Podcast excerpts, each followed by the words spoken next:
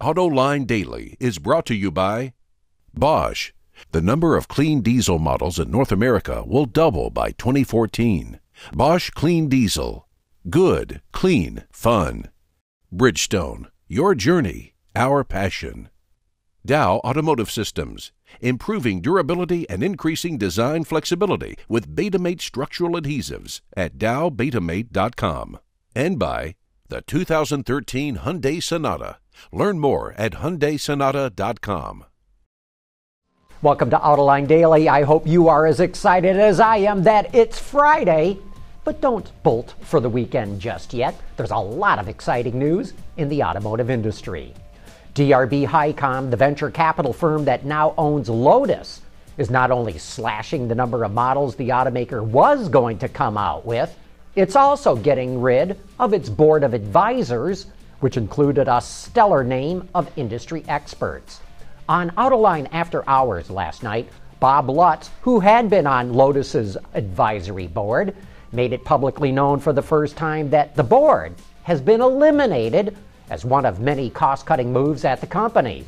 Other advisors included Gordon Murray, the famed Formula One designer, Tom Purves, formerly of BMW and Rolls Royce, as well as other executives from Volkswagen and Porsche. All of them had been hired by former Lotus CEO Dany Bahar, who was recently fired from the company under allegations of using company funds for personal expenses. Yesterday, Fiat Chrysler CEO Sergio Marchionne accused Volkswagen of deliberately hurting its European competitors by initiating a price war.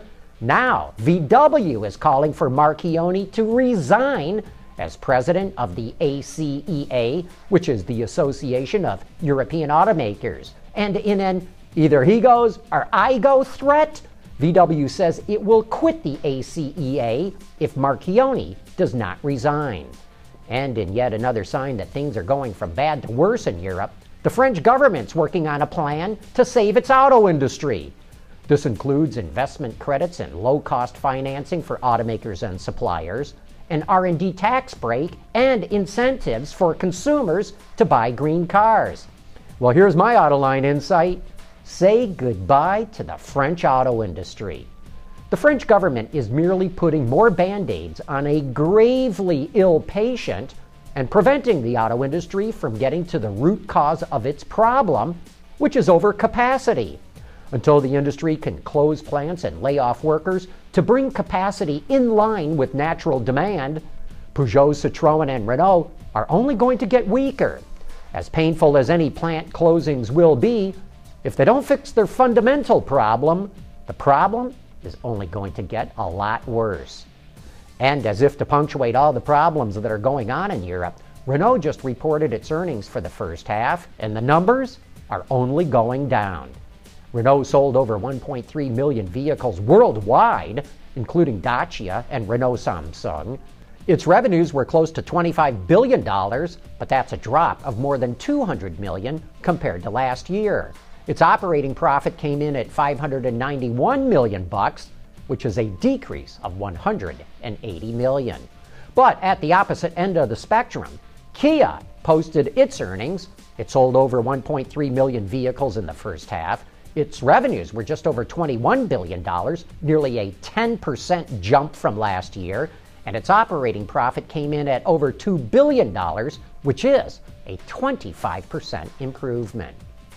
The Wall Street Journal reports that Ford wants to cut the weight of its F 150 pickup by around 700 pounds, and it's going to extensively use aluminum to cut that weight. Officially, Ford says such talk is premature. But you'll notice they did not deny the claim. Well, here's my Autoline insight. The word out on the street is that the cab of the next F Series will be made primarily from aluminum. Say, how do you get more women into the top executive suites and boards of directors in the auto industry? We'll show you who's working on the solution coming up next, or maybe I should say, coming up automotive next. Clean diesel models in North America will double by 2014. Why? Higher take rates, lower cost of ownership, longer range and better fuel mileage, lower CO2 emissions. Clean diesel, good, economical, functional. Bosch, invented for life.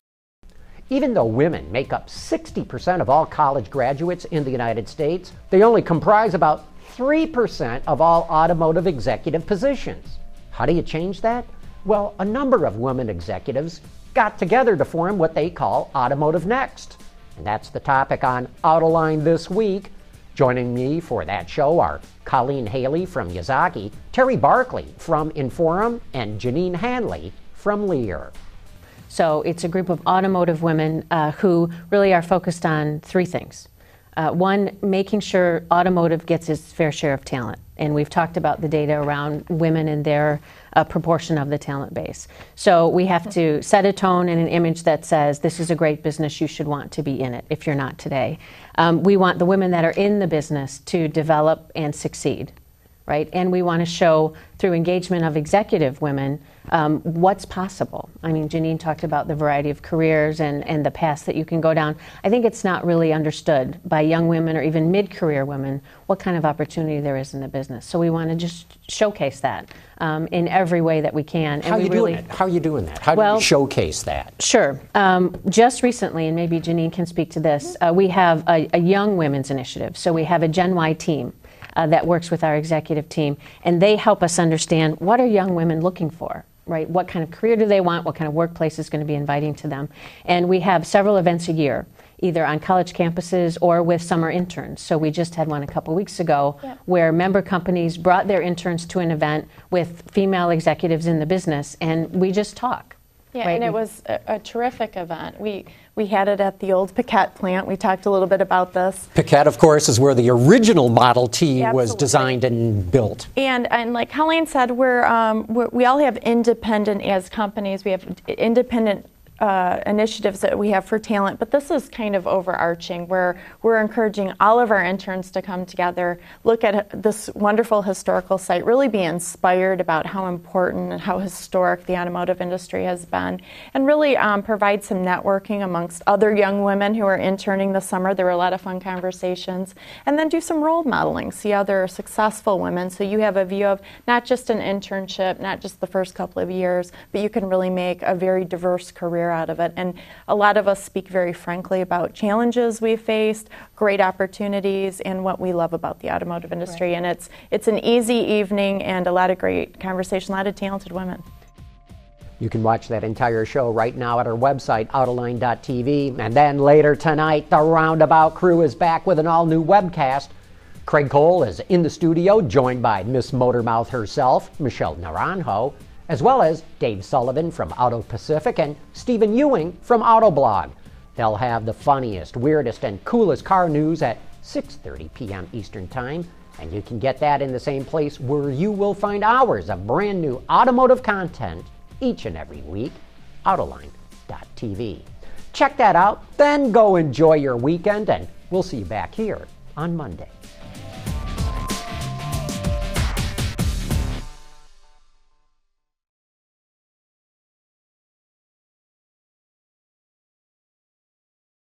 Wards is the industry leader for news, data, and analysis. That's why companies across the globe subscribe to our premium service, maybe even your own. Log in for subscriber access now. Check your company's intranet for details and rely on wardsauto.com to keep you informed.